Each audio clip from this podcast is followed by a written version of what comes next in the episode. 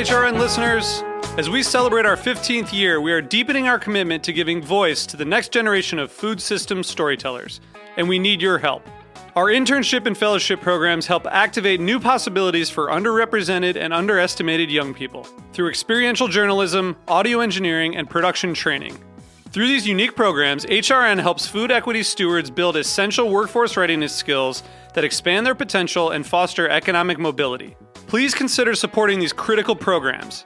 And with a minimum donation, you can be entered to win a dinner for two at an amazing restaurant in one of eight cities and tickets to a concert at a great venue in one of those cities. We have incredible partners across the country who have donated, as they also share our passion for helping to educate the next generation of food systems storytellers. Check out heritageradionetwork.org slash 15 to donate and enter to win today. That's heritageradionetwork.org slash 15 to donate and enter to win today. And make sure you donate before March 31st. Thank you.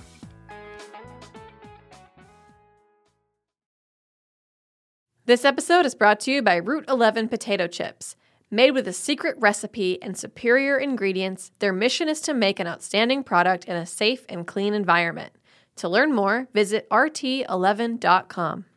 Join Heritage Radio Network on Monday, November 11th for a raucous feast to toast a decade of food radio. Our 10th anniversary Bacchanal is a rare gathering of your favorite chefs, mixologists, storytellers, thought leaders, and culinary masterminds. We'll salute the inductees of the newly minted HRN Hall of Fame, who embody our mission to further equity, sustainability, and deliciousness. Explore the beautiful Palm House and Yellow Magnolia Cafe taste and imbibe to your heart's content, and bid on once in a lifetime experiences and tasty gifts for any budget at our silent auction. Tickets available now at heritageradionetwork.org/gala.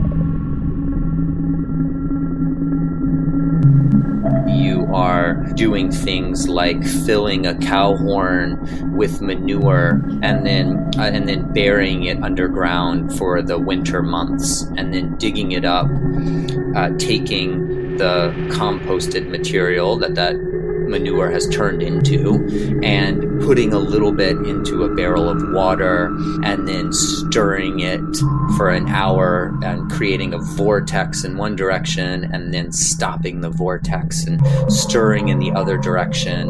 And you do that for one hour. And then the water that you have at the end of that, a group of people usually, often, will will take this water and go out and spray the fields. You could be forgiven for thinking that just sounded like a recipe for witch's brew. But it's actually a technique used in biodynamic agriculture, a slightly strange and esoteric approach to farming. In celebration of Halloween this week, we're embracing the spooky, the scary, and the sometimes silly side of food, from sin eaters to bananas. I'm Kat Johnson, and this is Meat and Three.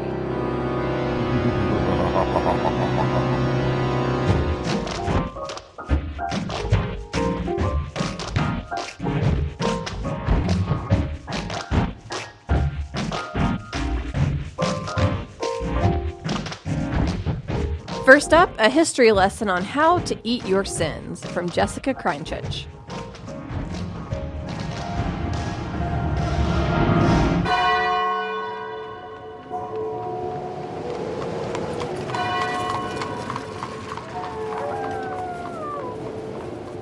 It's 1838. Victoria has just been crowned Queen of England, and cholera has ravaged Europe for the second time. The contagion wipes out 16,000, while smallpox and scarlet fever send 20,000 to their graves in England alone. Industrialization may have transformed the working class forever, but the reaper's work hasn't changed since the beginning of time. The Victorians were obsessed with death, and rightly so. With poor sanitation and chronic hunger plaguing the booming population, death was an everyday occurrence. And in a largely Protestant society, concerns about what would happen to loved ones after death was a serious matter. From these concerns grew the popularity of a more devilish occupation the sin eater. Give yourself over to man's more hedonistic tendencies, and you wouldn't be making it to the great beyond. The Sin Eater's job was to ensure that you did. Food or drink would be passed over the deceased, absorbing their sins. After speaking a short incantation, the Sin Eater would consume these victuals, thus transferring the bad deeds of the dead to the living. This ritual was viewed as essentially selling one's soul to the devil, and most Sin Eaters were ostracized, despite the need for their services. Most often beggars and members of the lowest classes, the poor could be driven to condemn their own souls in order to survive. Over time, this practice died out, but vestiges of it lasted into the 20th century, with funeral biscuits and burial cakes passed out to mourners in both England and America. So think about that the next time you say you'd give anything for a piece of cake. It's not Halloween without horror films. Next up, Nicole Cornwell considers the intersection between agrarian life and monster movies. Here's some food for thought next time you're scrolling through Netflix. Ever wonder why there are so many farmhouses or cornfields in horror movies? In modern horror, audiences have been captivated by the isolation, mystery, and terror of rural life. By now, we are familiar with the well worn premise. An unsuspecting group of city dwellers find themselves in harm's way and outside of self service. Why is this still a timeless trope? And why is agri-horror a thing? I took a closer look at some of the genre's most popular and entertaining movies to learn a bit more about our fascination with farm and horror. The slasher flick The Texas Chainsaw Massacre arrived in theaters in 1974 and is still considered one of the most famous and controversial horror movies ever made. A young woman and her friends visit her family's old homestead in Texas only to find that the odd next door neighbors are a family of misfit murderers. The old farmhouse becomes a bloody jump scare hellscape as the friends are hunted one by one. It certainly paints a gory and primitive picture of rural life and paved the way for more movies featuring spooky and, well, problematic portrayals of backwoods characters. Stephen King's story, The Children of the Corn, became an iconic farm horror film in 1984.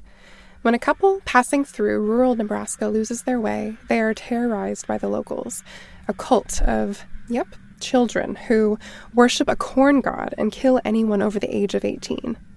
It became a modern classic, featuring spooky cornfields, cornstalk crucifixions, and killer kids.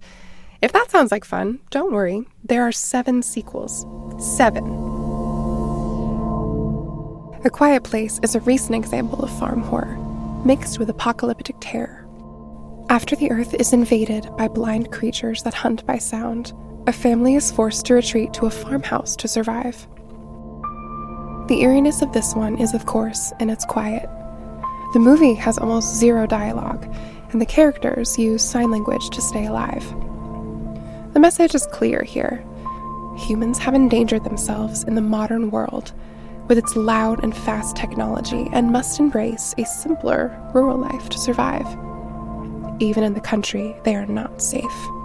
A lesser known agri horror flick from New Zealand is Black Sheep. In this comedy from 2005, a secret genetic experiment goes awry on an idyllic sheep farm in the countryside. The sheep transform into zombified monsters out for blood. Humans get bit, and half man, half sheep zombie is born. Black Sheep makes fun of GMOs and pharmaceutical misfires in the best way possible. These movies have a few things in common. The most recognizable cultural elements of rural life are all there, almost always at the peril of the main characters. The inhabitants of the agricultural settings are evil villains, and finally, they place farmhouses squarely in the past utterly unknown, a digression from our modern industrialized life. They use a little gore and a little satire to remind us how far we've come. Farmhouse horror is still so popular because it's nostalgic, a spooky daydream of a simpler time.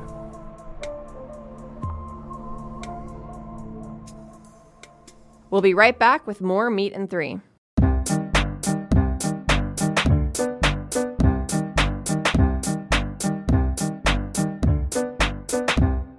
This episode is brought to you by Route 11 Potato Chips. From the moment Route 11 dropped their first batch of chips back in the early days of 1992, they understood their destiny as a high quality producer. Instead of succumbing to the frenzy of mass production, they took advantage of their small size and made chipping a personal art form. The payoff was immediate an incredible potato chip. With a secret recipe and superior ingredients, their mission is to make an outstanding product in a safe and clean environment. In this world of uncertainty that we live in, Route 11 potato chips believe comfort food can be just that. Know where your food comes from. To learn more, visit rt11.com. Welcome back to Meat and Three. In this next story, H. Conley delves into the disturbing dark side of a seemingly innocuous fruit. Bananas are the clowns of the food world. Hear me out. They're both associated with slapstick comedy, pop art, and rock music, and like it or not, clowns often veer into nightmare territory. If you peel back the layers, bananas are just as unsettling. For starters, the bananas we know and love today, Cavendish, are infertile clones of one another. To learn more about the dark side of America's favorite fruit, I spoke to Dan Koeppel, the man who literally wrote the book on bananas. From speaking with Dan, I learned we shouldn't fear the slightly sinister cloned Cavendish. We should fear the industry that propagated them. An industry which, year after year and generation after generation, made the decision to exploit laborers, steal land, dump fungicides, topple governments, and seemingly not learn from any of their mistakes. But before I get into that, let's start with some history. So, the banana didn't really exist as a commercial product until the 1880s when these sort of mechanisms came into place that would allow the banana to be shipped and, and shipped cheaply. Um, the banana that was used then was called the Gros Michel, and one of the great advantages it had, besides it tasting better, was that it was a much tougher banana. But one place where the Gros Michel wasn't strong was that it got sick really easily. And starting very soon after uh, the first banana plantations were cultivated in South and Central America, a disease um, called Fusarium wilt, it's a fungus, um, it became known as Panama disease, uh, began attacking these Gros Michel bananas. It was incurable, and the Gros Michel eventually went commercially extinct. The Gros Michel effectively vanished around 1955. When the Gros Michel was being ravaged by Panama disease, the biggest banana company in the world, Chiquita, found ways to delay the inevitable. The banana industry had this sort of horrific, terrible control um, over these Latin American countries. As soon as a, uh, a field in Guatemala went bad, they could go to a you know down the road and cut down a bunch of rainforest and grow more bananas. They didn't care. They knew these fields would only last three or four years, but there was enough land that they could continually feed the hunger, especially of Americans and Canadians, for bananas. Another fungus that affected Gros Michel was yellow sigatoka. A fungicide was developed in the 1930s called Bordeaux mixture, it killed the sigatoka and couldn't penetrate the thick skin of the bananas, so it had no effect on consumers. The only problem was that it was a devastating poison to workers. The bananeros who worked with Bordeaux came home with their skins stained blue. They were given the nickname perico, or parakeets. After a few months, the stains became permanent. Their sense of taste would dull and disappear. They'd stop being able to keep food down, and then they'd die but they were disposable labor, so it didn't make much difference to the industry.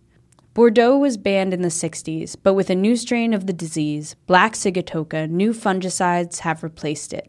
These modern chemicals have been linked to increased rates of leukemia and sterility in workers. The guys who founded Chiquita in the 1880s said bananas are going to be cheap, and that's why, how we're going to make them possible. So, where could you reduce the costs? you could reduce it in places where the people were exploited, where there was corruption, and where the eyes of American consumers, those who cared, would not turn. And so early on, you would have prisoners um, shipped down to build the railroads, um, which was a way of getting land for banana companies. Later on, it would be indigenous people. You know, the, the Mayan genocide in Guatemala of the 1980s is a direct result of, of the way the banana industry operated in that country um, for the 50 years previous over 19 interventions um, between 1905, let's say, in 1955, um, when banana workers attempted to get better lives for themselves, better wages, better health care, massacres of not just banana workers, but their families. This wasn't just done because these guys were evil. Um, in fact, I would argue that their evil went hand in hand with their marketing strategy. I'm not saying they had an excuse, but in order to make bananas work, they were deluded. They had to do these terrible things. The banana that replaced the Gros Michel is called the Cavendish. It's inferior to its predecessor in almost every way. It bruises easily, isn't as flavorful, and is harder to store and ship. But it was supposed to be immune to Panama disease. That held true for decades. However, in 1991, an undiscovered strain of the fungus appeared in a recently planted Malaysian factory farm. Malaysia had over 1,600 acres of Cavendish planted that year. By 1996, there were zero. This strain of Panama disease has crossed oceans and wreaked havoc in Australia, China, the Philippines, and all over Africa. Through all this time, the banana industry said, oh, it's not going to hit here, it's not going to hit there, it'll never come to this place. The best predictor of where Panama disease will appear is where the banana industry has said it won't. so, so the big place where it hadn't appeared yet was Latin America. The source of nearly all the bananas, all the bananas that we get in the United States come from either Central or South America. And they're trying to stop it through generally conventional quarantine measures because this disease is really contagious. A, a, single speck of dirt from a disease plantation can go to a, a clean one and destroy it. Have they had any luck yet? Um, we don't know because it's so early.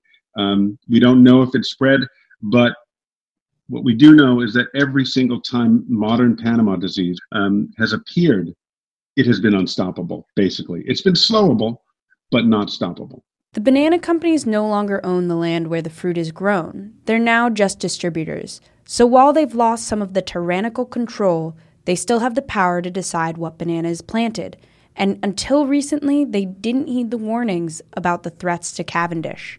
When I wrote my book, you know, Chiquita wouldn't talk to me over the on the record. Off the record, they would say, "We don't care. Is this never going to happen?" You see their annual reports or go to their stockholders meetings, and if it would be brought up, which was not often, they would uh, usually say something to the effect of, "It's not a problem because number one, we'll develop a chemical means to combat this, which everyone knows is not going to happen or unlikely to happen Number two, if it does happen, it's a long time away. And number three, if it's a long time away by then, something else will come along. About five years ago, Chiquita admitted that fusarium is a serious problem that they are researching ways to deal with. The banana industry isn't transparent about anything, so how they plan on fighting TR4 is unclear. Maybe someday we will see diversified, sustainable banana production, but for now, the future of Cavendish is unknown. What we do know is that the industry loomed large over coups, bribery schemes, and massacres in the so called banana republics. They used what amounts to slave labor in order to achieve their goals of making bananas cheap and therefore the most ubiquitous fruit in America.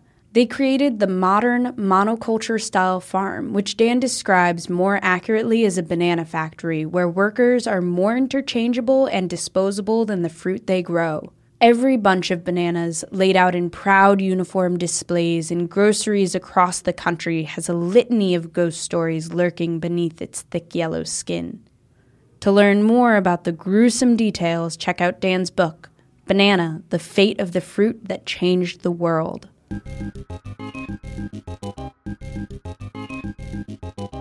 Our final spooky food story this week is about a very different side of the farming world. H. Conley and I teamed up to explain the science behind the sometimes strange, always esoteric world of biodynamic agriculture.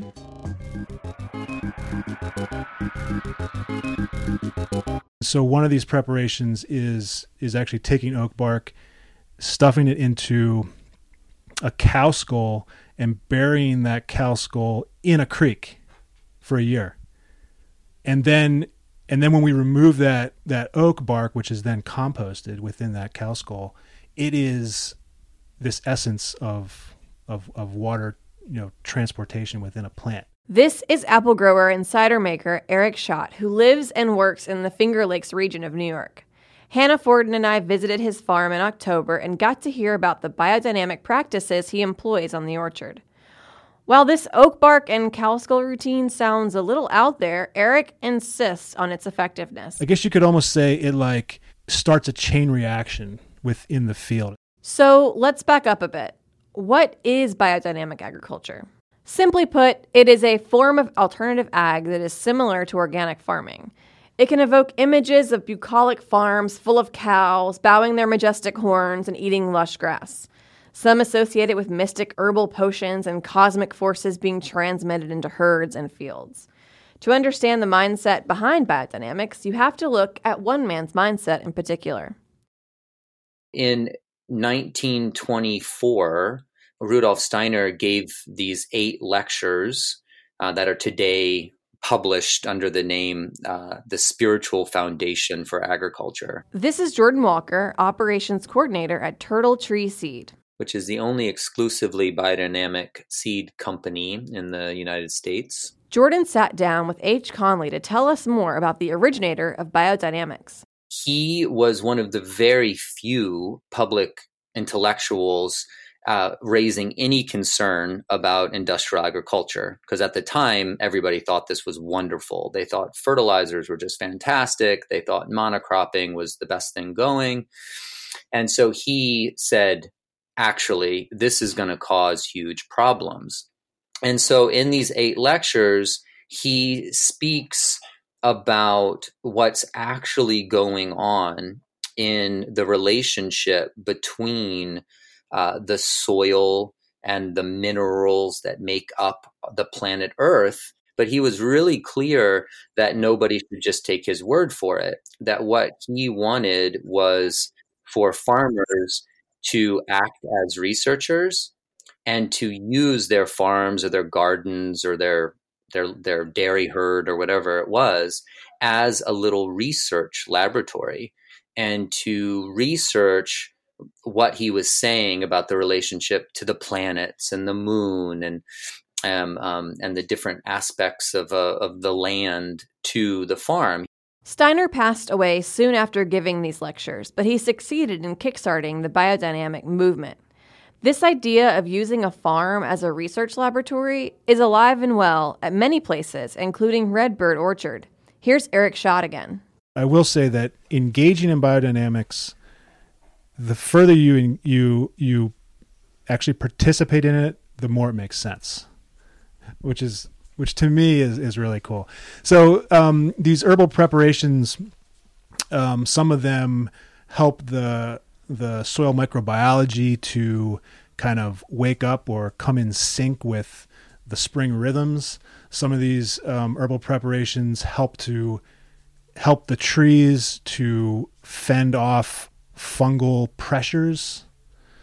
Um, other ones help to capture light and and really um, enhance the tree's ability to photosynthesize. So there's there's this kind of approach that is is harmonizing the farm and bringing it into balance. Biodynamic practices can be observed on small farms around the world, but the effects of Steiner's teachings have also had big impacts. They inspired the first CSAs, the first ecological certification, and the concept of organic agriculture. Rachel Carson's sources in Silent Spring were biodynamic farmers who filed a lawsuit claiming DDT was damaging their farms. They've been on the front lines of the environmental movement and pioneers of regenerative agriculture. So, sure, Biodynamic farmers are sometimes akin to mystical yeomans using potions, cow skulls, and planetary forces to maintain their fields and herds. But you should also thank them for being forward thinking stewards and protectors of the land.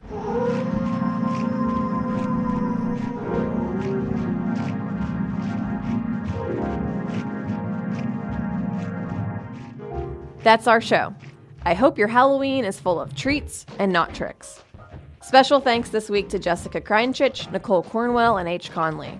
Meat and Three is produced by Liza Ham, Hannah Forden, Katie Mosman Wadler, and me, Kat Johnson. Our audio engineer is Matt Patterson.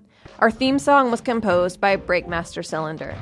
This program is supported in part by public funds from the New York City Department of Cultural Affairs in partnership with the City Council.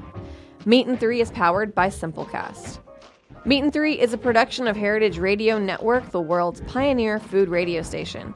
Learn more at heritageradionetwork.org and follow us at heritage underscore radio.